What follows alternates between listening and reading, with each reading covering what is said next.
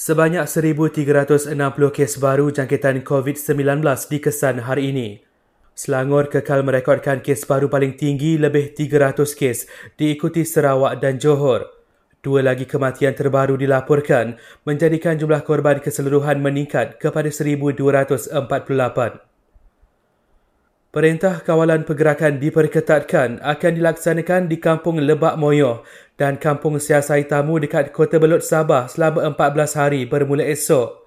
Menteri Kanan Keselamatan Datuk Seri Ismail Sabri Yaakob berkata ia dilaksanakan berikutan peningkatan kes COVID-19 mendadak di lokaliti terbabit. Pendaftaran program imunisasi COVID-19 kebangsaan menerusi aplikasi MySejahtera di Johor masih rendah iaitu hanya 27%. Susulan itu, Menteri Besar Johor menggesa pihak berkuasa daerah ambil peranan agar pendaftaran secara manual boleh dilaksanakan segera. Sementara itu, lebih setengah juta dos vaksin selesai diberikan kepada petugas barisan hadapan setakat ini.